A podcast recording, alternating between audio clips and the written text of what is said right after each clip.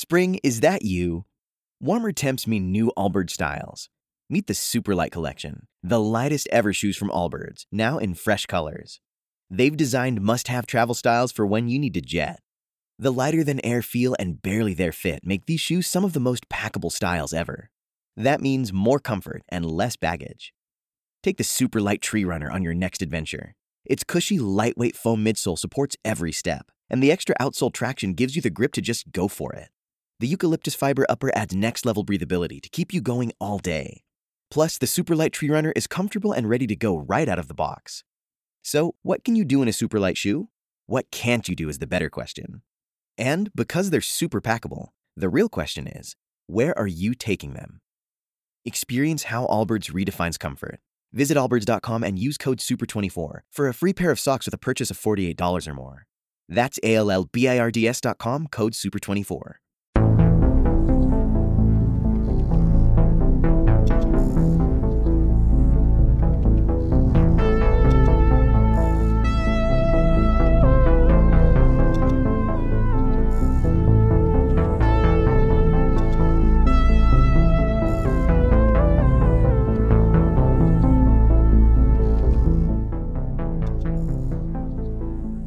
Hello, everybody, and welcome back to the Chilluminati Podcast, episode 165. As always, I am one of your hosts, Mike Martin, joined by the teeny, teeny, teeny, Tina Fey and Amy Poehler of LA. Jesse, The teeny Alex. tiny Tina Fey and a, the little tiny Chibi Fey. used to host the weekend update, but they're one fourth the size. It's teeny Tina Fey. Welcome to the show, as always, boys. It's good to have you. How oh, you? it's good to be here. Are you excited for today? I brought tea. I'm very excited. Let's get crazy. Tea. That's like I feel like that's not what you need to be bringing to these shows. If like Oh, I if br- you I brought- bring- brought a fucking fifth of fucking vodka, bro. also, I don't feel like that's our vibe either. I mean, the tea's name. The tea's called Throat Coat. Does that help? Ooh, that's uh, you know throat what? coat. Look, can, can we do? Can we? Where's throat coat at on the true crime paranormal? Sponsorship. Well, it makes my voice good, so I, you know, I'm all right with that. Voice good. All right. It does. it It's feels designed. good. I love throat Yeah, coat. throat coat teas, I have nothing bad great. to say about that. I, I should probably try that then. I've never ever Google ever it. You'll done be like, what? oh, what a spicy taste of flavors that makes me able to talk in the morning. Wow. Even though it's afternoon right now. Well, I've been drinking it all day. I'm not gonna All right, lie. fair enough, fair Uh, This is, enough. my, this is my third cup, so it's like all good. Slamming down that throat coat. What can Just I say? like just like the people on Patreon slam their money into our hands, right, Alex? Haha. That's right. I don't even have to do these I segments. I stole it. I stole both it. of. Patreon.com. That is. If you head over to dare you. Patreon, yeah, that's what. Yeah, see, that's so Tina of you. Uh, the uh, Patreon is a great thing. It's very good that we have it. It helps us stay regular. If you if you come support us, you don't leave empty handed. You get all kinds of great Chilluminati related goodies, art, pre-sale, uh, ad-free episodes, all kinds of great stuff. Mini-sodes that we do right after this every single time. Like for every episode, this is like uh, who is that? Einstein. For every episode, there is a smaller and worse minisode. Is that Yeah, yeah, perfect. Exactly. That's correct. Yeah, Yep, that that's it the right things? there. yeah? And uh, also, Rotten Popcorn is out there now. This is good. This is uh, it's like We got a new one coming very soon. it's like Chis- Chillstery Monadians Theater 3000. That- yeah. That's that's are- copyright safe, right? That's like yeah, that's not in copyright infringement, right? We- We're good with that. Yeah, except the Totally movies aren't fine. like funny bad. They're just like I Bad. disagree. I think Mazes and Monsters was hilarious. I really enjoyed Suburban Sasquatch. I thought that was funny. Mazes and Monsters haunts me to this day. He's still IG.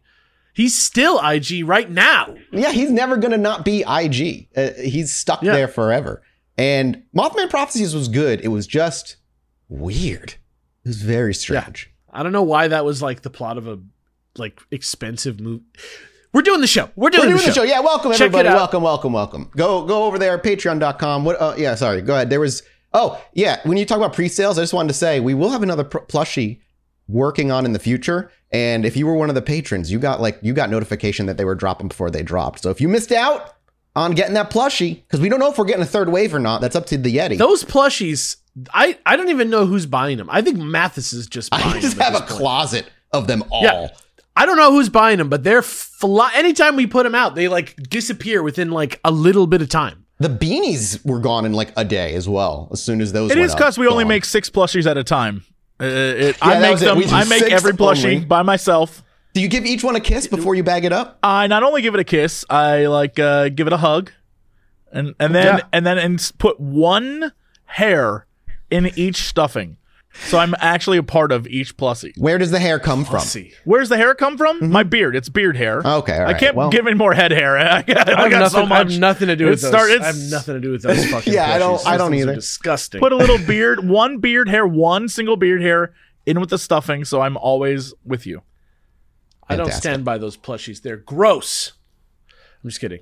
Now, what's the next Patreon.com plushie gonna? slash What, do we have any? Chilluminati What's the next plushie gonna be? There are. We have many ideas. Yeah, Uh, all right, all right, all right, but like, give me one. Give me one example. uh, a puppy chupacabra. But like, how does that work? We Does it do have Does he have like dangly legs? He, no, we'd give him a little dangly joint thing at the front of his head, though. He's gonna have a joint coming out of his head. This is IP. Can I ask you a question? Uh huh. Why are we not making Tsum Tsums? Remember those things? Do you know what Tsum Tsums are? Yeah, I know what Tsum Tsums are. I mean, probably because of copyright would be my guess. we Jesse? call them. Is We call them. Call them chill chills. chum chums. Chill Suminati. Yeah, and they're just like Terrible. little tiny like round boys. Somebody just make a bunch suggested of them. You know those like They like made reversible. the Disney um, characters into burritos. you know those reversible like uh, octopus things with the happy and sad face. Sure. Somebody Yeah. suggested we do the green stone and it turns into the red stone. That's a great It's idea. just a rock. It's, literally not just a rock. It's not I don't know if it would sell. I don't think it has the We same kind of just paint rocks cross pollination that the green and sell Mothman has when it comes to product. Um, we should sell one hundred dollar rocks that we paint green by hand. Yeah, yeah, yeah. a piece. That is some gamer girl bathwater if I've ever heard of it. that sucks. That's How much money did she make? How much did Belle De- Delphine make? That's the question. that is More the money question. than I will ever see. yeah. that sounds good to me. Boys, I'm nervous. We're about to go into something that I, I know it's about to happen. I'm mentally and emotionally prepared for it, but still, like, I walk in with hesitation because I understand where these people come from, and I want to be there with them. I want to be there alongside them. Because today is part two of Missing 411. And while we looked at Missing 411 in the first part and just did some stories and tried to take these things at face value, in part two, we're going to do something we didn't do in that or those early, early episodes. We're really going to do some deep dives. We really did a lot of research on this, and we're going to talk about why, in my own humble opinion, that while missing, it, it's fascinating to hear stories of missing peoples going out in the woods, and those stories always make for you know creepy entertainment. Um, and yeah, I want to be there with you with the believing aliens have abducted these people or whatever it is that you think was weird and happened. I want to be there, but I, I just I just can't do it. I, I, all through this research, I just have come to the conclusion it's, it's not possible for me. And for those who are already typing their angry comments, just hear me out. I'm not here to make you mad. I'm simply here to posit what may be actually going on. So, He sounds like me at the beginning of the JFK episode. yeah, yeah, I know, I know, I know. So here's a big thing that we're going to move into. I want to first clarify what exactly a missing persons case has to fall under in order for it to be considered a missing 411 case. And this is how David, and I'm going to, I apologize for mispronouncing his name last time. His, his last name is Paulides. David Paulides. I kept saying Paulides because it's just how it's phonetically spelt, and that's my own brain doing its own thing. Um, and I, I watched over the weekend the, his most recent documentary, uh, the 2019 doc Hunted. Let me just say the first case they introduced of this elderly man who went hunting with his family was 82, partially deaf, missing an eye, and left alone. They wonder why he went missing, but we're not going to talk about. it. I just say that that's the kind of cases we were we, that were presented within the actual documentary, which you would think would be some of the more convincing cases. But the, the, here are the things, and this is pulled right out of the documentary, that consist of a 411 missing person. Point of separation, meaning they at some point wandered off alone. Most common, these are happening, at least for the missing 411 cases, are mid to late afternoon. The time of disappearance, which correlates to the mid to late afternoon, usually they go disappearing near boulder fields or near water, uh, which are va- that's a covers a vastly different kind of, of land. Then there's a weather event that happens during or shortly after the person goes missing, such as rain or snow or heavy fog. Most likely, the person, most often should say the person has some, and this is has some sort This is of like late. Is this like laid out Yes, criteria? this is this is laid out in the movie. I wouldn't say coherently, but they do give a bullet point list, and that's what I'm using right now. okay. Um, the person usually has some sort of obvious or subtle health disability. Canines can usually not track the person. They're, if found, found in an area that was previously searched. The person usually has missing clothing items. There's an unknown cause of death, and there exist they must exist within geographical clustering. And what geographical clustering is, according to uh, is an area on a map where clusters of people are going missing. However, his range for a cluster is fucking huge. He considers anything a cluster that consists of three to 75 or 80 missing people in an area. And that is a large swath to kind of what do you mean three to seventy-five? his to words his words uh It's a couldn't- don't know. fantastic question. he's also claimed to have found over 50 cl- clusters across the globe now those are all the main points i go on to now clarify they don't have to hit all of those points they just have to hit enough of them where they are considered now you might ask yourself how many do they have to hit in order for it to be considered missing 411 and the answer i have for you is good question because a lot of the things he does are vague and nondescript, and we do not know exactly. Only that in the missing 411 cases, a mix of these bullet points are going to occur. I also want to move forward. Go ahead and say, here are the sources that we are using for this particular episode. Obviously, all the books and the documentaries that we've listed in the first episode. But on top of that, um, there's a lot more being used here. I'm using nps.gov and their missing person. I'm using a, a professional caver by the name of Chuck Sutherland to discuss some of the aspects that we're talking about there. I'm uh, discussing a, uh, a more modern, or rather a, a rather deep breakdown of some of the missing persons cases uh, that are presented within his books um, by an author that uh, whose name has disappeared, uh, mostly because his account on Reddit has been deleted. So we I don't know where he went or what his uh, things are, but all the info is still very readily available. Um, on top of that, we are also going to be using skeptoid.com. Please bear with me. We're only using it for a quote from a scientist, not the actual full article. Uh, and then we are also using strangeoutdoors.com, which is a uh, using for a breakdown of how people go missing and disappearances, as well as pubmed.ncbi.nlm.nih.gov. So a, a government medical website to break down the first one of the first things I even want to talk about when it comes to some of these bullet points that David puts forward, specifically the uh, the bullet point of uh, missing clothing. Amplify your career through training and development solutions specifically designed for federal government professionals. From courses to help you attain or retain certification, to individualized coaching services, to programs that hone your leadership skills and business acumen, Management Concepts optimizes your professional development. Online, in person, individually, or groups, it's training that's measurably better. Learn more at managementconcepts.com. That's managementconcepts.com. Lucky Land Casino asking people what's the weirdest place you've gotten lucky? Lucky? In line at the deli, I guess? Aha, in my dentist's office. More than once, actually. Do I have to say? Yes, you do. In the car before my kids' PTA meeting. Really? Yes. Excuse me, what's the weirdest place you've gotten lucky? I never win and tell. Well, there you have it. You can get lucky anywhere playing at LuckyLandSlots.com. Play for free right now. Are you feeling lucky? No purchase necessary. Void where prohibited by law. 18 plus. Terms and conditions apply. See website for details. Now, a lot of people, uh, and him himself, really point to that people obviously take their clothes off when hypothermia typically occurs. That's seen in a lot of people as they kind of, it doesn't make sense, they get warm and whatnot. But what David will point to is a lot of these people, if their bodies are found, are ruled out to have died from uh, hypothermia or have any physical evidence that presents on the person that they had hypothermia, and therefore them taking off their clothing doesn't make much sense. However, there is a phenomenon known as paradoxical undressing.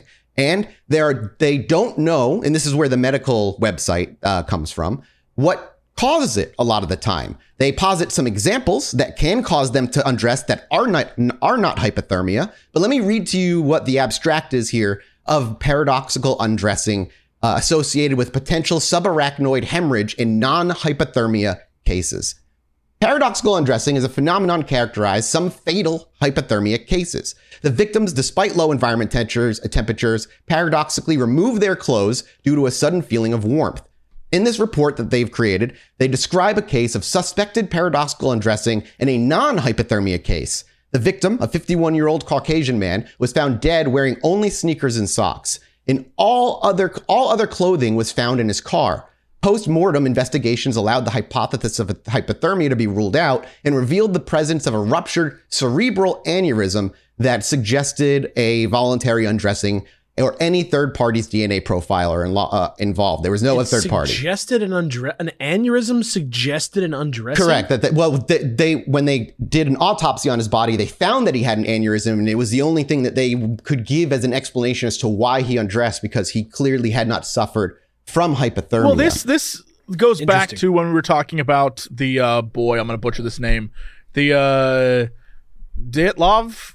Is that what it's called? yes, Dyatlov Pass. It's, it's the Yeah, exact yeah. same thing. When Similar, those people were like running out of their tent and stripping down, and, and it's it seems like a trend as you research more and more. People getting Mm-hmm. lost in the snow and in the cold. Something happens to them where they like, kind of lose Mm-hmm. it, and uh, you know, I'd be more interested in seeing a study of that. Like, uh, Yes. what what happens there, and why there's so many instances of that, and if this is the reasoning, is it just like is there like a trigger in your body that it when it goes off, you're done. You're you're just gonna run around in the Right. snow bare ass naked, and then you're dead.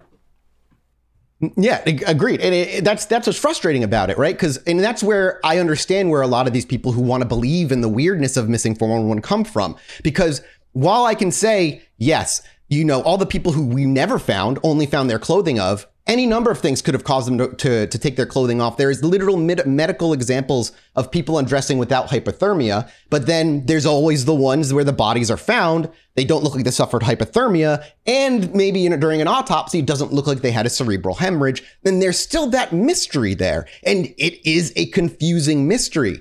Unfortunately, just because something is a mystery does not inherently imply that the paranormal are involved. And that's the slippery slope that we've talked about so many times over so many episodes. That's the slippery slope that we've uh, That's what we tread. Been sitting on. we tread that slippery slope all the time. pretty much the entire time we've been at the show. Go. But the fascinating thing to me is that we're sitting here talking about missing 411 and all these crazy things that could potentially be happening. And like, is it Bigfoot? Is it aliens? Is it whatever?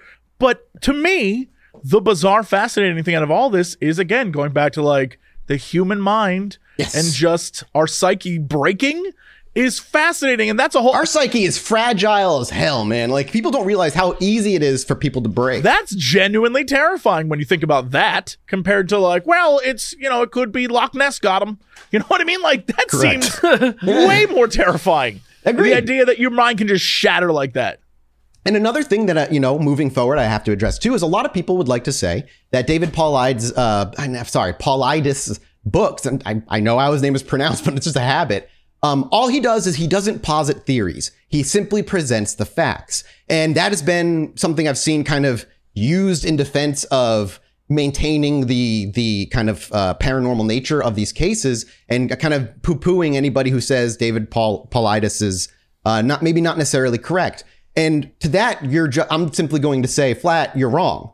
We're going to go through excerpts of his books where he simply begins implying, nudging, and ad- additionally adding or simply removing facts from the case so that the narrative fits a more mysterious nature rather than something tragic and uh, probably just natural or underlying illness uh, of the person that they that they ended up finding, or just straight up misreporting. In one story that we'll talk about, he says the person was never found. However, an article that, uh, if you dig deeper into that particular case, he was found three days later, and he was relatively fine uh, for conditions. So What's even the stories that? presented in the book are not necessarily full of facts, and that's where we need to really, really Not worry. necessarily full of facts. Exactly, and that's a that immediately puts it puts everything in doubt. Is is the problem? Moreover, researching into David Paulides further shows that he himself is um I'm just going to say kind of a dick. uh, heading over, you know, just reading up about him. He's very transphobic, very anti-vax, very government conspiracy, deep state kind of thing. And while again, you know, this is not a political take and that I'm taking, it's simply how he is. It makes more sense that maybe he truly does believe in the weird nature of missing 411 and doesn't necessarily isn't necessarily trying to make a lot of money off of this. But it's also important to note that people uh, claim that he is the only one doing missing 411 research, and that is also simply not true. However, he has done an amazing job at creating the missing 411 brand and making himself the face of it. So looking up missing 411 very specifically or anything tangential to it will bring him up first and foremost. But dig deeper. And there are plenty of people out there who look into these cases and are also doing missing 411 research and are finding that a lot of them are not necessarily all that mysterious after all. There may still be some mysterious cases in that book, and that is always going to pluck at the mind and draw your imagination. I'm right there with you. But you have to, if you want to believe in the paranormal, good, yeah. look at what is likely happening. Now, I'm sure I'm already there's so many angry people. That's all the the foundation I need to lay. I'd like to move forward now with uh the actual episode itself. Um, is there any other questions or concerns that you may have prior? Okay, so the very first thing we're going to talk about is something that we actually brought up on the last episode, and that is simply the maps that are laid out in terms of caves and in terms of missing people clusters. One of the big problems that uh, Paulides' map has is that it is scattered. There is no key on the map. You just simply have to know what the dots represent. And if an unlearned eye or an uneducated eye simply looked at the maps, and I would, uh, I'll get you a map link right now, gentlemen. The map on top that we're looking at, and this is a map that's used kind of uh, often, um, and you can't really read the shit on the right. It's all JPEG'd out.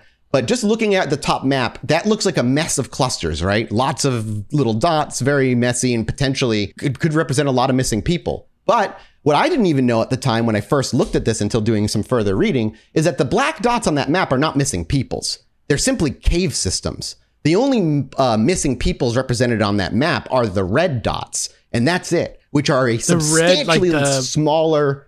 Yeah, Like the orangey ones? yeah, the orangey red ones, correct. There's a sub, So they don't even really sync up with the cave systems. But there, but again, we know where cave systems are, and there are countless unknown potential falls into caves when you're in those areas. And that's, that's something I've learned just reading more about cavers is how, you know, if you're going into an area that has a caving system, you got to be careful and watch your step because if you're not looking, there's could just be a small hole that's barely big enough to either break your ankle or just fucking slip into and disappear. So visually, what we're looking at mm-hmm. is a map of the United States, continental U.S. Yes. and there are what appear to be red and then blue lines and then green lines and then yellow lines i'm not sure exactly what those tags are for and then there are little orange dots and those orange dots i assume are the missing people potentially Yes, or correct. spots where people go missing because i'm still not sure what the tags are um Yeah, and anytime I'm, I've been, I've looked for a- an image that is not that, uh, what are you crushed by a bit rate, but it just doesn't exist online. Right. Well, whatever. Uh, it, it's very clear. The big thing here is that they're showing the limestone caves and lava caves of the U.S. And what's interesting, and I think I this is not what I expected. I would expect the Rockies to have a bunch more caves than apparently it does. Maybe that's discovered caves. I'm not sure. Appalachia, on the other hand, all caves all day. That whole Yes. you can literally just see where the Appalachian Mountains go through the United States. So Yep. it's. I mean, Yeah, the map right. underneath is just a, a, a regular map to use as comparison uh, Right. to the missing. And so, you know, if you overlay it, you can see that much of it is related, but there's also some outliers here or there. Like there's one just sort of like in the upper peninsula of Michigan. Yeah, exactly. Uh, it, it's it's it's a lot of stuff, and there is even speculation that the the top map didn't even initially have those black dots on them; that they were put as as by, on there by a second party to show where the caves are, and that initially it was just little red dots and blue dots with very little. Uh, context beyond that. This guy goes through the actual map itself. Uh, the Chuck Sutherland, this guy's a caver, and he talks about uh, you know having been very familiar with with mapping caves and cartography. That the map itself is completely done wrong. It's too vague. He uses point data when that should only be used to symbolize infrequent data. And there's a lot of like problems with the map uh, that they use itself. And there's plenty of examples uh, if you go down as to you know, other maps that are more useful and how they're used and what the point data is used for. Um, I'm not here to t- teach you about how caving maps work, but uh, that's the first thing I wanted to talk about because there is that belief that they might be getting like lost in caves, and that still may very well be true. There Uh, is also Yeah, really please, quickly just to interrupt um man this is this is upsetting uh if you go to the chuck sutherland page Mm-hmm. um it says that image that we just looked at is called the north american cluster map yes, and when you click north american cluster map it takes you to a page that then says uh the north american cluster map version 2 available high quality for sale Yep. on the Bigfoot store. Then you go to the Bigfoot store, you click that link, and then if you want to see the map and you want to see all the cluster maps, because now the cluster maps are multiple sets, forty six ninety five. exactly. And I don't want to go out there and say he's uh, out there to make a buck, uh, but he might be out there to make a buck. And here's the thing: it's like it's we're not we're obviously not against making a buck. This No, is God no. Hello, look at what we oh, do we literally just We started the entire show with a. Patreon thing. Yeah, exactly. But in this case, if you're doing what you believe to be scientific research, the proof shouldn't be behind a paywall. Submit the map somewhere. If you truly fi- think you're finding something, then you should submit the map. But Yeah, like a t-shirt, a hat, a whatever, fine. yeah, But, yeah, like, no, I get that. Books, the documented books. evidence of what you're trying to prove is 40, 50 bucks. That that's that's not right. Who is it supposed to help? Like, isn't it supposed to be like, isn't like part of it like the moral appeal to like, we got to get these people's stories out there, but then you got to pay 100%. And if you watch the Yeah. uh, 2019 documentary, which you can find on Amazon Prime, you can watch it for free on Amazon Prime. Uh, that's the tone of the whole thing. It's him interviewing these families and like really taking their side and being like, it makes no sense. It makes no sense. Um, so yeah, there is that tone of like trying to get their stories out there. But again, the further you dig and the further you look, the less the missing 411 stuff appears paranormal and the more it just kind of begins to fall apart as a, as opposed to anything else. Um, another thing uh, that is talked about is that you know a lot of these missing persons cases are not handled properly, not filed properly by the National Park Services or by the FBI and the government. But there is a reason for that. There is a reason that these these things are kind of scattered and not well reported. It's not an excuse for the government to be as sloppy as it may or may not be. Um, but incompetence, once again, doesn't necessarily mean conspiracy. Okay, all right. I now understand what the map. I now have seen information that kind of details what the map we looked at was. Those orange dots are not single incidents. They are where multiple things have taken place in that very particular area, and that's why they're highlighted there. three to 75 to 80. Yes, yes, yeah, yeah, yeah. That's much. That's much more shocking than like. 30 people went missing around the US. At least it seems like, oh, okay, we're saying in this very particular spot in, say, somewhere in the Appalachian Mountains in like Tennessee, people just go missing Yeah. all the time. Like, okay, I, I, I'm like a little more into the mystery of it now. Before I was like, this is insane. But all right, I kind of like, I don't necessarily believe it, but like, all right, I can like You can be there. I can vibe with you. it. Yeah. as far as uh, the states and the, the reason that these are all like not as well documented is simply a matter of state law and and uh, federal law. Federal missing persons cases are not like they don't go after every single missing persons, and city missing persons will not always correlate with the federal missing persons case, and there's just not there's not communication there, and because there's not communication, cases are going to slip through the cracks. People are going to get, you know, never found and left as cold cases. It's going to happen. And he's posited that they don't necessarily record all missing persons cases. However, I have also read uh, that that is not true. They simply won't give him all of the information because of his known background. And so they're not willing to come forward. Um, one last weird discrepancy I had was that in the books, Paul Itis describes a single park ranger coming to him and, uh, an- and anonymously and saying he needs to do this research. However, in the documentary from 2019, He says two anonymous rangers approached him and asked him to do this. It's just, it's small, but when things start stacking up, the small things become a lot more obvious as you begin to do your, you know, do more research and do more reading. With that out of the way, the chunk of this episode is going through about three separate cases that are presented in his North America book, the same one we were using as examples from the last one, not the same stories, just the same book, um, which you can go get at on his website for way cheaper than I realized. You can get it for like 25, 30 bucks over on his website. So if you want one of his books, don't go to Amazon. Just go to his website and buy one of the books at like normal friggin' cost. Um, but this is uh, this is what this is the part where I uh, started reading and really started seeing this all fall apart for me. So the first case we're going to talk about is the missing person by the name of Frieda Langer, who went disappearing in 1950. She was 53 years old when she went missing in Vermont. First, we're just going to read an excerpt here, a paragraph from the book itself, and then we're going to kind of look at why what he's positing is not just the facts and is twisted, turned, and nudged in a particular direction. So first, this comes from pages 275 to 276 in the Eastern US book. The woman was 150 yards away from a cabin that she had owned for 14 years. There was no way she was lost. This woman knew exactly where she was going. Something very bad happened to her. The key to this and many other cases highlighted in this book is the location of the body. Frieda was found in a swampy area in high weeds, a description very similar to many other locations where bodies in this book have been found. You cannot convince me that people seek out swamps to walk into it and die. It makes no sense. Frieda knew this area as well as Corey Kelly knew northern Minnesota when he disappeared. Kelly was found in almost an identical area as Frieda. If a predator wanted to take a person into an area where they wouldn't be seen and a person wouldn't walk up on them, a swamp with high reeds would be ideal. So that's a paragraph from Paulides himself. And I'm sure just hearing it after the amount of we've done, you can kind of hear a lot of the issues kind of in that. Um, there's a lot of suggestion there. So first, we'll talk about the, the, the statement that says the woman was 150 yards away from a cabin that she had owned for years. There was no way she was lost. And uh, breaking it down, the author says that this statement is kind of an argument for per, from his own personal incredul- incredul- incredulity. Wow, that came out hard.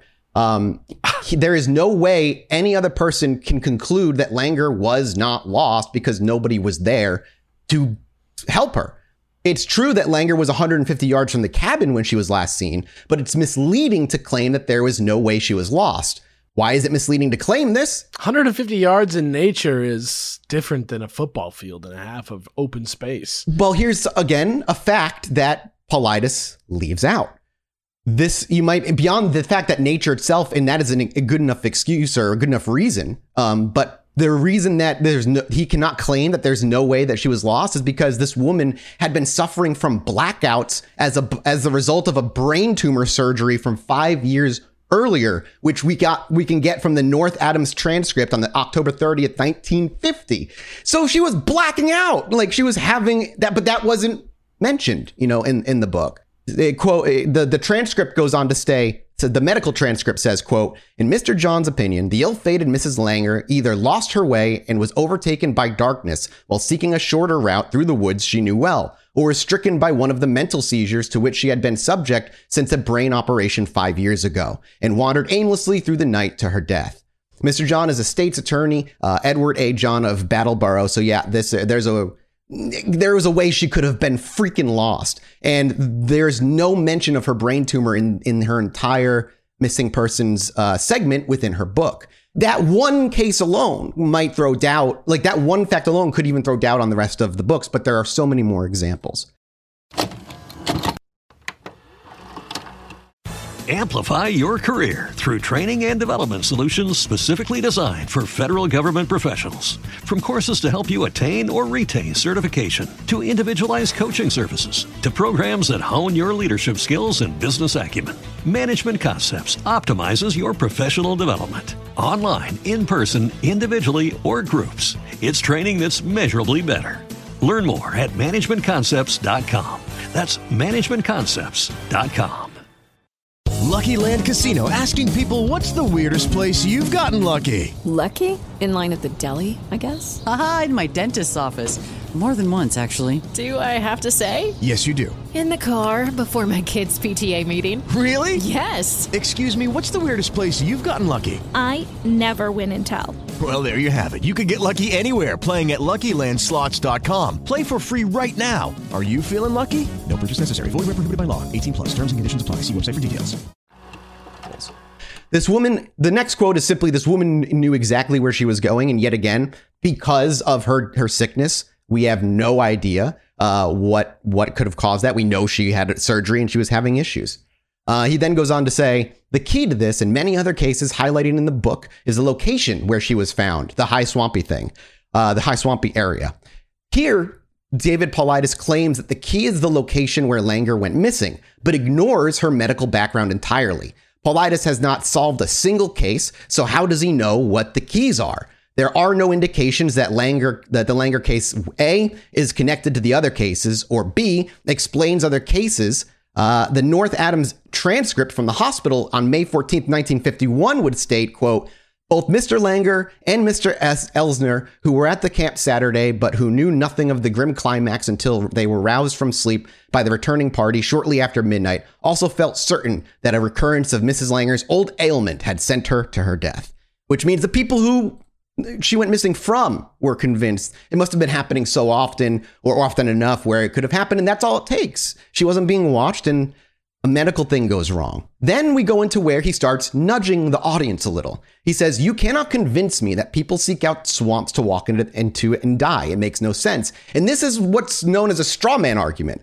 Um, yeah, people seek out swamps and walk into and die. Uh, it's another argument from incredulity. It, it makes no sense. No one has claimed that Langer walked out and sought a swamp to walk into a di- or die accidental drowning is a way more likely scenario, according to the investigators, than her walking into a swamp to die. He just implies that with the evidence he puts forward, and it immediately will put you, of course, if you haven't done any deeper research in any of these cases, is going to put you, the reader, to believe that there's something weird going on. And it's it helps, uh, I think, his case that he very heavily, consistently throughout the books, leans on his 40 years in the FBI and all that stuff to give him that uh, credibility. Um, but again, if you are, you know, reading these books and you still don't, you know, believe, what I would say is do the research that you believe Paul Paulides is doing himself.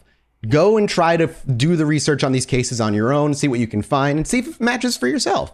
Finally, he goes to say the quote from uh, if a predator wanted to take a person into an area where they wouldn't where they wouldn't be and a person wouldn't walk up on them, a swamp with high reeds would be ideal. But there was never once a predator in the source material. No predator was ever mentioned. The predator character is only being brought up and invented in this sentence. Uh, the framework of, of his missing 411 kind of narrative almost needs some sort of abductor uh, because if there was no abductor, then then it's just a natural occurrence. But these cases, you know, he consistently says are are he's only presenting the facts. But again, he's not A and B. Uh, if he if he was if this is all he was doing was presenting the facts, why is he pumping out nine books and not going with this research to like the people who who do research on missing persons? You know, it's just it's just sketchy. So that's that one little little look, and you can actually there's a newspaper clippings talking about the finding of her body uh, that you can go read from 1950. They're all out there. They're uh, easily accessible, and that's just one of the examples that uh, you know that are mentioned in his book. Um, we'll go to the next one, but I mean, that's kind of like the gist so far, gentlemen, of like what we're looking at here. And does it all make a little bit more sense kind of as we're looking through it? And, and, you know, I just, I wish I'm just, I'm bummed. I think I'm bummed. I think deep down, Yeah. my heart is broken because I, I want to, I want to believe, man. I want to believe that the people are walking through interdimensional doorways or aliens are swinging down. And hell, maybe one of these cases in these nine books is an alien abduction. Like, the chance is there. And if there is, That's true. I would jump into I that. think- but It just colors. It just colors my understanding of these events even worse. Agreed. It already seemed pretty sus. Like it seemed like it was like maybe sus in good faith before. right. Like just somebody who earnestly was convincing themselves that this was true. Yeah. You know, but now it just seems like And I still don't necessarily. I, I don't want to say something. Yeah. Yeah, and I, I don't either, but I don't, and I, I wouldn't even necessarily disbelieve that that's what the initial intention was. That this was, uh, you know, a case taken on, you know, from his own fascination and looking. But again, all you know, go back to the beginning of the episode and listen to the list of things that has to be considered for them to be missing four and one. Then understand that not all of them have to be true, and then understand how vague all of them are.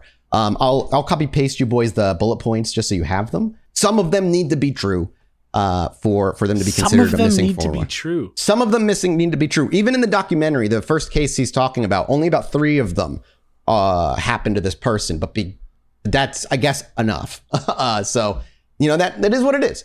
Moving on to the next case is a man by the name of Borofsky who went missing in 1892. He was six years old and he went missing in New Jersey. Uh, he was missing for about four days in the summer of 1892, and when rescuers found him crying in a swamp, the boy was suffering from exposure and hunger. Borofsky was taken to a doctor who felt the boy would probably not survive. Uh, this is the pretty much the very next case in the book. This is pages 277 to 278. You can read about this in the in the Eastern U.S. book, like the previous one. So David Paulides in this particular case publishes a- an article, uh, a quote from an article in the Weekly Herald of 1982, July 8th. Quote: The article says, "Quote: The child was found hanging over a bush. There was at least two feet of water surrounding it." The bushes within the child's reach had been gnawed and eaten, and the clothes were torn from the little one, while blood streamed from the wounds and gashes on its body and legs. The skin and flesh on its legs were torn off, its hands badly lacerated and shrunken. So that's that's that's uh, a quote. That's an actual article. That's how they found the boy, and that was in the book itself. However, Paulides then kind of leaves out the next part of that. Uh, rather, he goes on to lead the player, uh, the player, Jesus, the reader, in the next paragraph, saying, "All readers need to now reread the statement I made in the article. The boy was found hanging over a bush." I doubt he thrust himself onto the bush to hang there. I doubt he placed himself in the middle of the swamp. It almost appears to me as though the boy was being carried through the swamp thickets, being ripped and scratched. As searchers got closer, the boy was placed safely on top of a bush and the suspect escaped. Again, I would not posit that as him putting forward facts and instead guiding the reader toward a particular conclusion. And there is one article that he does not refer to, and it was published in the St. Louis Post Dispatch in July 3rd, 1982. Uh, this article, which uh, I can send you the image, image to right here, gentlemen. I'll, I'll link you the article that we're using here. Ooh, old school article. Yeah, it's an old school article from the 1892, dude. So yeah, this, this is an article that he. This is the. There is one article that he doesn't refer to. This is the a newspaper it was published, and you can see the image below to get a pit, better picture of what actually happened. I'll read the article here. Oh no, you know what, Jesse? Give me your old timey announcer voice and read me this article. Found in swamp. A six year old boy wanders away from home. New York, July 2nd. The six year old son of Lazarus Borofsky of Carmel, New Jersey, who wandered away four days ago, has been found. A large number of searchers on Friday began an investigation of the Lebanon swamp, a marsh of large area. The searching party separated and went over the ground carefully. Late in the afternoon, a cry was heard coming from the interior of a clump of bushes, penetrating into this one. Whoa, what is penetrating into this one of the searchers was rewarded by discovering the missing boy bending over and clinging to a small bush, which stood in the center of a little pool of water nearly two feet deep. That is a sentence. That I is know, an right? old timey Jesus. ass sentence. Jesus. The little one had evidently suffered from hunger as well as exposure, as he had began gnawing uh, the bushes in the hope of obtaining some nourishment from them. The clothing of the child was torn, wet, and soiled, and there were scratches on the body and the legs from which the blood flowed. What a sentence! I, from which the blood which the blood flowed. The skin and some of the flesh had also been torn from its legs. Its legs and its little hands were painfully lacerated. By the way, you know what? I'm not going to do it. I was about to be like, I'm just saying.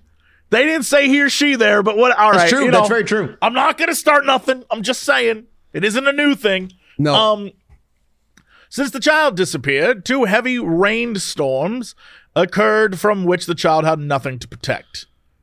It. There's a point. There's a point right there. After Weather moving the half famished little one to the home of its parents, a doctor was sent for. He has grave doubts of its recovery as the little one is suffering from a severe attack of pneumonia, the result of its exposure to the elements. I don't, you know what? I'm not, I'm not sure I like the phrase it's. Their exposure to the elements sounds much. It's is a little dehumanizing, but okay. It's it is Yeah. the little one. The little one. So- it is the little. This Which is- also, by the way, I just want to point out, it starts with the six-year-old son of Lazarus Borowski, and Mm-hmm. then they say they went to look, go look for the the child, and then the rest of the time it's like. It's it's it's it. Yep. And if this is a horror story, they didn't find that child. Whatever they found was not that kid. They found the little one. But uh, yeah, this news article was not referenced or, or or you know used in any way. I don't know if there was anything necessarily nefarious about it at all, obviously, and I'm not here to posit whether he did. It's that if he was actually doing his full research and presenting it, either he didn't find this article or he cherry picked and choose chosen not to. Um, but we're going to go through his statement and talk about why what he said also falls into like a bit of a lie. So the First Amendment statement he says is now that all the readers now need to go reread the statement made in the article that the boy was found hanging over a bush. And yes, this quote is correct according to both the newspaper articles that we've now read from, but it's also super vague and misleading. As we've already seen in the St. Louis Post Dispatch that we just read, it offers a clear description of what the scene looked like. Late in the afternoon, a cry was heard coming from the interior of a clump of bushes, penetrating into the one of the researchers uh, by discovering the missing boy bending over and clinging to a small bush, not hanging off of a bush like he was placed high above, like the first article seems to imply. Yeah, he's literally just trying to like find food. He's not. Yeah, he's like, and he's like water around He's him, and he's scavenging. malnourished. You know, yeah, he's like literally just scavengers do, scavenging. you know. yes, yeah, he's not like left there and by by some weird creature. And the other thing is too is uh, he pos- Well, we'll we'll continue. Um, he then goes on to say, "I doubt he thrust himself onto the bush to hang there." And again. Another argument from personal like incredulity and an example of Paulides reading way too much into an article it's no 19 no 1892 sources suggest Borofsky thrust himself onto the bush to hang there. The St. Louis Post Dispatch states the boy was bending over and clinging to a small bush. The boy was standing on the ground. He was not thrust and he was not hanging from the bush. So again, you're already getting oh, oh, oh, the wrong picture painted for Also, you. Also, the concept of hanging from a bush, it's more you're laying in the bush because it collapses. yes, exactly. See, that's the image I had even too when I first read hanging from a bush. If you said hanging So from a it- tree, fine, I get it. different. Yeah. Hanging from a Yep. bush, you were literally just in the bush. You're not hanging Yep. at all. What are we what are we actually talking about? Like the cat? Like the little The hang in there, hang kitty? there cat? Yeah, a little hang in there, Yeah. cat. Yeah, that's what counts Well, I as think hanging, what I the, the the problem here is that the story we have been told is one that sounds much more, dramatic and much more done for the purposes of selling an idea. Even if that's not what was attempted to be done here, it's definitely what it sounds like when you see stuff like this. I'm very curious. Correct. When was this book written? Because I always wonder about the availability of records yes. because the older stuff is the harder it is to because everything's on microfiche which by the way that was a thing kids where you had to go to the Not that long ago, man. It was 2012. So, I never mean, mind 10 years you ago. could have googled this shit Yes, you could have googled it 100%. nah you could have googled this Yeah, and this is not this is not like the late 90s or the early 2000s. This is in Right. the internet age and he, honestly it's because of the internet that Missing 411 is as popular as it is. Um moving somewhere on to george the Noory's like it was me i did this Hi, George Noory. Uh, then he goes to say, It almost appears to me as the boy was being carried through the swamp thickets being ripped and scratched. Again, eh, because it- it's his in, inability to understand why Borofsky was found in a swamp is not evidence that the boy was abducted by someone or something. The source material does not say that he was carried. Him being carried is Paulides interjecting that. That's not how it was even remotely like found. Um, and and when he says he doubt he found he, he doubt he placed himself in the middle of the swamp, that's again that's just Paulides' inability to imagine a certain scenario. Doesn't mean it did not happen. when you are lost, you are lost, and some people who are lost end up in swamps. yeah i don't want to read too much into the article but i think what it's again this is you know 1800s english 1892 language, yeah. The clothing of the child was torn, wet, and soiled, and there were scratches on the body and the legs from which the blood flowed. The skin and some of the flesh had also been torn from its legs. So its little hands were painfully lacerated. So basically, the legs, the hands, things that would be I'm scrounging, I'm walking through a swamp, I'm grabbing things to For four days in the 1890s. and it thunderstorm for two days. They said heavy Yeah. rain for two days. So I would imagine that this kid is soaking wet. His skin is, you know, like wet ass skin. You know how that be after like an hour. Wet ass skin. wet ass skin. Yeah, Get you, me you that know what wet I'm talking about ass where you skin. get all like uh, shriveled up. You know what I mean? Okay. Yeah. All right. Yeah. Pruny boys. if you're in I the got you. rain, constant rain for a long time, your body is just gonna, you know, it's just like the same thing. you rip and tear like paper. Yeah, and so you're pruning out, dude. yeah, you're pruning out, and I can understand pruning out equals you rip a little easier. Yeah, I mean, that's little, just- and little scrapes, your skin peels off so much easier when you get like a little cut. He's going to be missing skin. Again, things that are conveniently ignored or left out. And then at the end, you know, the rest of that paragraph is him continuing his story. Like he's saying, as the researchers got closer, the boy was placed safely on top of a bush, and then the suspect pro- likely escaped. Again, Right. that's all storyline. He's concocting uh, a, a narrative he wants you to believe, and it puts you in a creepy mood. And like if these were like books of fiction, then yeah. And they kind of are. They're real missing persons cases, but they're manipulated to be way creepier than they actually are. Nature's creepy in and of itself. Don't make it any worse. The next missing person we're going to talk about is a man by the name of Earl Somerville in 1957. This one in particular is kind of a egregious um, example of really important information left out of the story being told. So he was 48 years old when he went missing in Minnesota. Hunter Earl Somerville went missing in northern Minnesota near the Canadian border in November of 1957. Somerville had left the Clayton Peterson lumber yard camp near Loman to hunt grouse. When he failed to return, a uh, search was then initiated. The 48 year old hunter had a dog with him at the time of his disappearance. And Paulie, this, these, this is next from his uh, book. This is an excerpt from his book. Quote, Somerville left the camp and headed into a swampy area to hunt grouse. He, he was never found. Authorities from the United States and Canada searched the border area, and they had assistance from employees of the Minnesota and Ontario paper companies. Temperatures in the area of the search at night got down into the 20s. Searchers felt that Somerville could only survive a few days because of his experience in the woods, or rather, he could survive a few days because of his experience in the woods. So that right there is the the you know an excerpt from the book. Um, again, pretty much right after the last one that we went through. Um, and we we hear the story of a man who just disappears. He's a, a known hunter. He knows the woods well. There should be no reason he disappeared and not come back. And we never know what actually happened to him. Um, with the very important exception that that's not true. Uh, we know what happened to him. We know what happened to him that is a because uh, because for whatever reason, Paulides either A didn't do enough research and didn't find this, or B purposefully cherry picked and didn't put this in his book because it no longer fit his st- story. Both not looking good. Uh, yeah, he was alive. Not only that, he was found in three days. And this is the article from the St. Cloud Times, October 6th of 1957. Uh, Jesse or Alex, either one, you may read this newspaper quote. A lumber camp worker missing since Sunday in Muskeg Wilderness, 40 miles southwest of here, where he had gone to hunt grouse, was found shortly after 8 a.m. today. He was reported in good condition. Several cars carrying searchers parked along a woods truck trail about 18 miles southwest of Loman, Minnesota, started honking horns. Somerville's shouts were then heard. He was found about a half mile from the trail near the Black River. Searchers said he was in good condition and apparently none the worse for three nights in the wilderness. Yeah, so he was found. he was not a missing person at all. That's whack. like that's that's, Why just even include that though? because I I have that good question. I can't posit the reason. I can only speculate. But that just completely negates an entire entry into the book. This man was fucking found. But you know, according to his book, he's not. So again, he either A didn't do enough research and is very quickly pumping these books out, or B, he's neglecting information because it no longer fits the story he needs to tell for it to be missing 411.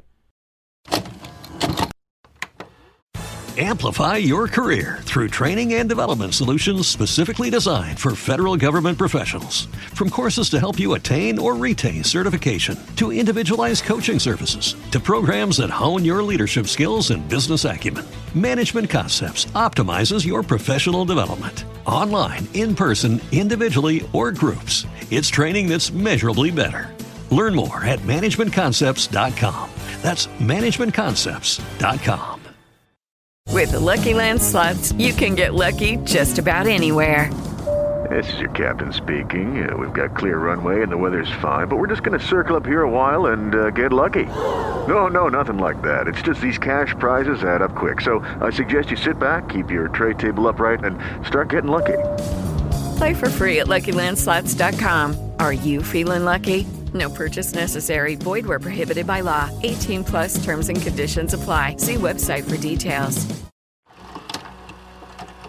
We now move on to the next set of circumstances the disappearance of Kathy Thompson and Sarah Dixon in 1956. They were three and seven or eight years old and went missing in Colorado. These two young girls went missing during a storm, and Kathy was found a couple hours later, not far from her house, and Sarah was found the following day, some miles away. And uh, we'll go through just we'll go through what he says, and then we'll kind of talk about it as we go through it. On June on June 5th, 1956, at 11:30 a.m., Sarah and Kathy were outside the Thomas residence when a severe thunderstorm hit the mountains. A June 6th article in the Desert News had the following statement about finding Kathy. Quote, two hours later at 1.30 p.m., Kathy was found 300 yards uh, from the Thomas home. So that's, yes, that's 100% correct so far. Uh, searchers knew that Sarah didn't know the area and were surprised she'd leave her friend. But they were also puzzled why Kathy couldn't explain where her friend went. Um, it's important to keep in note that Kathy, who was three, the three year old, was found hysterical but unharmed. From the Messenger Inquirer of uh, June 8th, 1956, by rescuers two hours after she was missing. Yeah, she went from just from two hours she was found. There were no sources that uh, that I could find, or that this particular uh, other this other I call him a journalist uh, could find that supported the claim that rescuers were puzzled that Kathy could not tell where Sarah had gone. I mean, I, I couldn't find any newspaper articles that would claim it, but there weren't. I mean, there's only like a couple of clips, so there's not any any evidence. I don't know where he got that descriptive idea that they were puzzled. Sometimes you just need somebody to be puzzled, Yeah. so you just Yeah, exactly. You need to massage it a little bit. Work in the flavor. Kathy was three years old and hysterical. An Associated Press article published in Palladium Item, uh, June 6, 1956, states, quote, Kathy didn't provide any indication where Sarah was, only she sobbed and pointed toward the mountains. We also couldn't find any sources that said rescuers were surprised Kathy was left by herself. The article in the Messenger Inquirer states, quote, Sarah's parents said she may have been frightened and confused by a thunderstorm. They said she is high strung and nervous from the kid's parents herself. So the kid was going to freak out. Paulides continues in his book to say Sarah did not make any statements about where she had been and what had happened during her disappearance, and this statement is 100% incorrect. The Messenger Inquirer on June 8, 1956 continues and says, quote, when a thunderstorm came up, Sarah told the younger girl to stay where she was while she went back to the cabin for coats. She took the wrong direction and wandered into timber, uh, wandered into a timber. Salt Lake Tribune on June 7th, 1956 even quotes Sarah saying, quote, I would walk a while and then I would sit down and rest a while and sometimes I would sleep. Uh, then I would walk again and all the time I was calling for my mommy and daddy. Damn. Just that's again another lie that she did have Just uh, completely not what really happened at all. Correct. Why does he have to make the claim that she didn't make any statements? Like, why once again do that? Are we left with, again, he didn't actually do enough research or he's leaving things out? We don't know. We don't know. The next part of, of Paulides' statement is it seems unusual that two small girls would separate one, uh, would separate. One was found 300 yards from home and another was found five to six miles from the same location, especially for a three year old. And again, what the, the key word here is wh- what makes it unusual why is he using the word unusual the girls got separated when sarah made the decision to go get some coats we learned that from newspaper know it, articles yeah. This is clearly stated in multiple articles and if you don't know why the girls got separated then how can you claim quote it seems unusual that they got separated you can't that's just that's not true uh, Paulides also claims that Sarah was three years old, but she was not three years old. She was seven years old. The Salt Lake Tribune on June 7th of 1956, or eight years old, depending on the newspaper, because they they look uh, call her eight years old in the Desiree News uh, of the same date. There are even pictures of her She looks nothing like a three year old. You can go look at photos of this girl. She's it, it's just I'm this is why I got so frustrated the more I was putting this episode together because it's just like why why are you doing this Can I posit something? And I'm very curious. please do This feels like the last great attempt at something we've done or looked at frequently on this podcast, which is like a dude writing in a newspaper that he found a lost tribe living in you know the desert uh, egyptians are here in america Yeah. that kind of thing and you can just say some shit and then people will believe you and they can't really look up anything to prove you wrong at least in your lifetime, right? And this case feels like one of those things where it's 2012, gonna write some stuff, gonna get a coast to coast interview, and now which he has had he just has had he of course he has. That's how I know him. Yeah. And we literally can just Google like, all right, Correct. let's look this up. hundred percent. We live in a even ten years separated. The information age has exploded in ways that we would never have even seen coming. Yeah, and I think this is one of those things where now you can look up all this detailed factual Yes. information and just be like, yeah, no, no, I'm not going to buy this. I'm not going to buy your Egyptians in America. I'm just going to buy any of that because there's no evidence of that. And what you're doing is twisting facts and like writing stories, which Yeah. are interesting. There's certainly something super fascinating about people just like up and vanishing. Yeah. Super interesting. The books could just- but it doesn't mean that what happened is what you're saying happened. Ah, but then can you crank out nine books? Ugh, I don't know, but that's just a me. That's just a me thing. That's just a me thing. Again, I don't. I don't. I don't shit on the making of a buck. I shit on the lies trying to be passed off as truth. Just, just write the actual missing stories, dude, because the missing stories are fucking fascinating. or or or literally hey uh, here's here's here's my here's my for anyone out there here's my writing prompt enjoy you can have this one for free people start going missing. In fact entire cities go missing and the world starts to panic. What does it mean? Why are they going missing? People start wondering what's going on with it. People are vanishing. People start thinking is it based on the number of people in a city?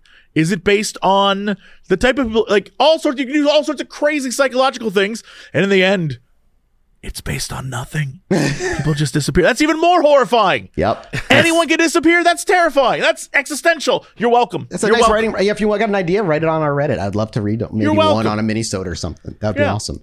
100 pages minimum. No, okay, no, no, no, no, or no. I'm not reading. If it. you write a 200 page one, Alex will read it on the t- a minisode 200.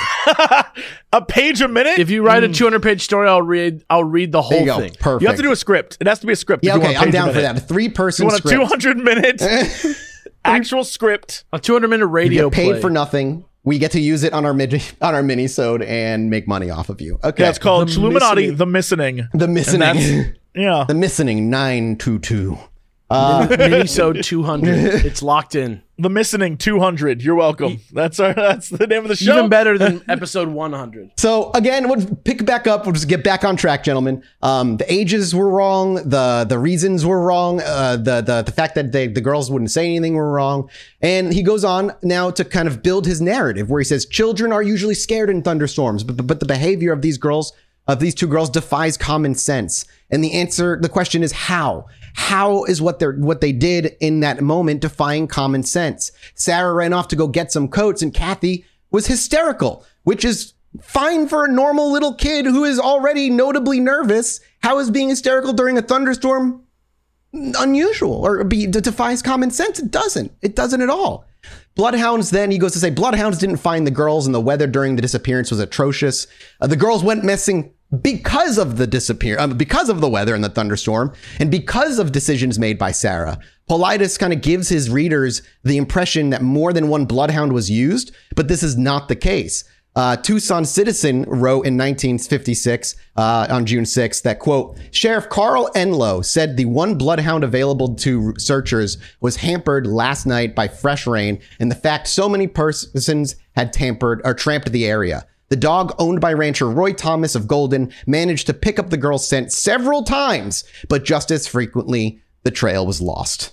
So again, that's not true. What he's implying things that aren't necessarily true. And the final bit is that he goes to say, "How did three-year-old Sarah, who's actually seven or eight, manage to get five to six miles from the point she was lost, last seen in total darkness?" Um, again, that's not her age. Uh, she claims Sarah managed to get five to six miles from the point she was last seen in quote total darkness. But it is a little bit hard to understand why he wrote that sentence because in the NAAB, page 406, he acknowledges this is another his other book. He acknowledges Sarah and Kathy went missing at 11:30 a.m., which is during the daylight. The sun is in its highest position in noon, even in Colorado, and the girls went missing in June when days are long and nights are short. If Sarah wandered the entire distance in total darkness, it means she must have been walking around from 10 p.m. And this is not the clay case, as pointed out by Paulides himself. And he refers to an article in Hutchinson's News Herald that says Sarah was found five to six miles away. And, and it is correct, the article says this, but different articles say different things. Spokane Chronicle, for existence, uh, for example, states that she was found three miles east of the cabin where the Dixie family was vacationing. The Deseret News one says that she was wa- she wandered into a ranch house two miles from where she disappeared shortly before noon Tuesday in the midst of a thunderstorm. The Chicago Tribune says she reappeared three miles from where she had set out for a walk from the mountain cabin to which she and her parents, Mr. and Mrs. Carl Dixon of Brownsburg, Indiana, had come for a vacation. So the all the articles say all different things. Why is what? How do we know which one is correct? Yeah, I think that's and we have a- all of those. Yeah, I think that's a more interesting problem here. That Yeah, you it's just completely different information. Yeah, and, and honestly, I, if I was Paul, I straight up just be like, "This is the problem. All the articles say different things." Yeah, and that's exactly. why it's that's why this is Yeah, why isn't that so much more like like solid of a thing to say? yeah, to attack that rather than be like it was something that took them. Just be like, no one knows what happened. Look at all these people; they're guessing. That's how weird and bizarre it was. Is this din- disinformation? Is like I can do this for him. It's crazy to me. No, you know what? Don't get this isn't for you, Paulides. You're a transphobic asshole, so I don't care. But any of our listeners out there, if you want to write about missing persons book, there you go. Take this. This is like the, the interesting shit is already in there. The historical interesting shit is there, and we're by reading his books, you're not getting that. You're getting a very small piece of the actual story happening, and it's and it's not an accurate depiction not of even what close. is really going on. It's filled Yeah. with lies and and weird storytelling. Okay, we've got one more. It's whacktastic. We got one more, and this will be the very last one uh, that we talk about in this episode. And this will be the final chapter of Missing 411. I will not be returning to this topic anymore after, you know, learning a lot of the stuff I did. This is going to be the bookend onto our little weird four part ish series. So, missing person, uh, last missing person we're talking about is Alfred Bishop from nine in 1926. He was 28 years old and went missing in Vermont. The 28 year old Vermont hunter, Alfred Bishop, went missing on November 3rd of 1926. In the morning of November 4th, Bishop's body was found by his brother in law, Morris S. Gallagher, in the snow beside an abandoned road. Bishop's rifle, coat, and gloves were found in the area. State Attorney Robert R. Twitchell of Woodstock initiated an investigation and an autopsy was performed. Paulides quotes an article published by Lewiston Daily from November 4th, 1926, saying, Bishop's body was found beside an abandoned road in the woods near the summer camp of Attorney, uh, Attorney General John G. Sargent. There were evidences of a terrific struggle in the snow, which was beaten down a distance of 60 paces about the body. Strewn about in different directions were Bishop's rifle, coat, and gloves. Then Paulides goes to say, and this is in uh, the book we've been using the whole time, Eastern US, page 265, quote, Alfred's body was sent for autopsy. The Bridgeport Telegram had an article on November 6th that described the, the autopsy result as, quote, an autopsy was performed today on the body of Alfred Bishop of Felchville and failed to dispel the mystery of the Oh. young man's death during a hunting trip Wednesday. I know Felchville, isn't that a great name? No, no external marks of violence were disclosed by the autopsy. Later in the same article, it has it it had this uh, this describing the area where Alfred was found. Quote: The snow had been trampled over a considerable area, and there was every evidence of a terrific struggle. Now this sounds kind of like a mystery, and that that's kind of where it was is left. And like less than a week later, the mystery was solved. Uh, yes, this case was solved in 1926. So what happened to him? What happened to the mysterious man? What attacked him? Was it a- an invisible predator, an interdimensional being? Did he get attacked by government spooks and beaten? What happened 95 years ago? Well, the answer is no one actually attacked him. And the Vermont Journal from November 12, 1926 states, quote, The absence of bloodstains has puzzled the state's attorney, who declared that if it were not for the lack of them, he would be inclined to believe Bishop had been the victim of a murderous attack. An autopsy decided that dilation of the heart had caused his death.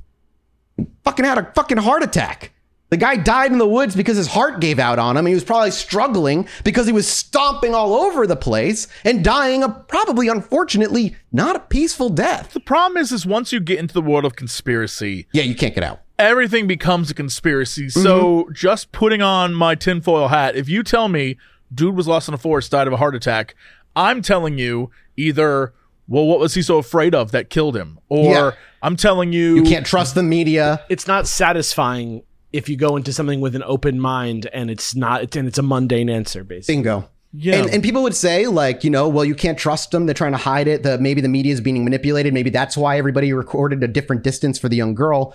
Um, but the the the answer is, well, if and even if we just take that statement as it is, but then you can't use the newspaper as your evidence as well. Because you can't allowed trust the news. You can never trust the you news. can't you can't say you can't don't trust one thing, but then continue to use that thing as evidence when it suits you. So it can't be both. Um, and and you know, Paulides uses the news. He uses articles. He uses the government's information that I was able to get, and all kinds of things. Several newspapers reported on the autopsy finding. It wasn't just one newspaper. The Express and Standard from November 12th, 1926 stated an autopsy was performed by Dr. Kent, state pathologist of Burlington, who was satisfied that death was caused by acute dilation of the heart, but beyond that, he made no statement. And in the Springfield Reporter on November 18, 1926 states, quote, the death of Alfred J. Bishop, 28 of Reading, whose body was found beside an abandoned road near the summer camp of Attorney General John J. G. Sargent two weeks ago, was caused by heart failure. It was discovered by officials who in- investigated in an effort to find if there had been found play connected with his sudden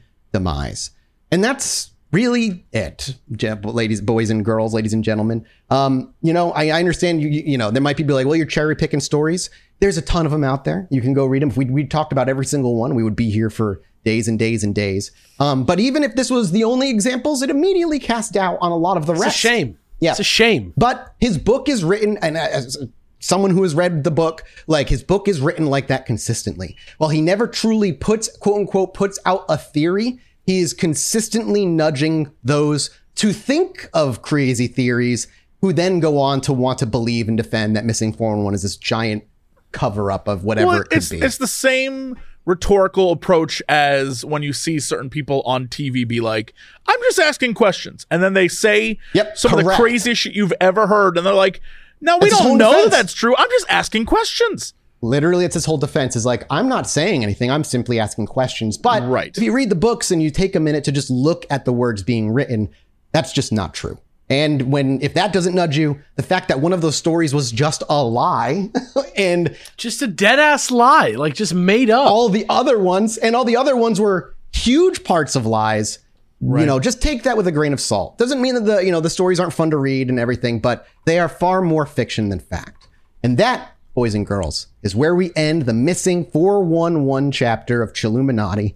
No reason to return to it again. It was a fun journey of, of discovery, of mystery, and at the end, disappointment. But that's how it goes sometimes. One day I will be abducted by an alien and I will get fucked in the ass by one. But until then, it's only a story that I am concocting and is not fact. These claims. These I claims. know these wild claims. We're off to go to Patreon to do a mini Thank you guys so much for listening, everybody. We're episode 103. confidence. Yeah, we're out of there, man. We're out of here. I'm gonna go. I'm gonna leave it at that. We love you. we'll see you next week. Goodbye. Bye. Bye bye. Anyway, me and my wife were sitting outside indulging on our porch one night, enjoying ourselves.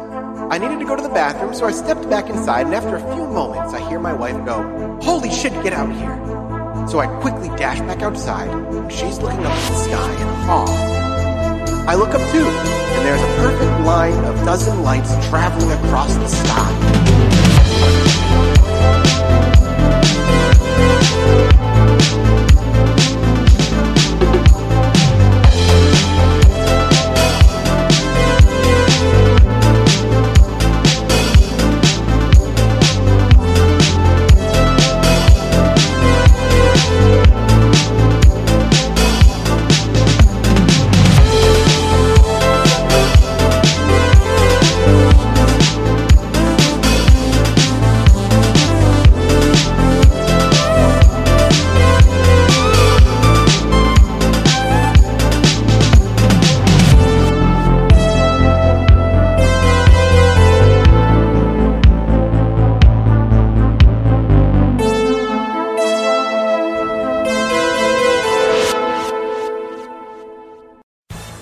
Amplify your career through training and development solutions specifically designed for federal government professionals. From courses to help you attain or retain certification, to individualized coaching services, to programs that hone your leadership skills and business acumen, Management Concepts optimizes your professional development. Online, in person, individually, or groups, it's training that's measurably better.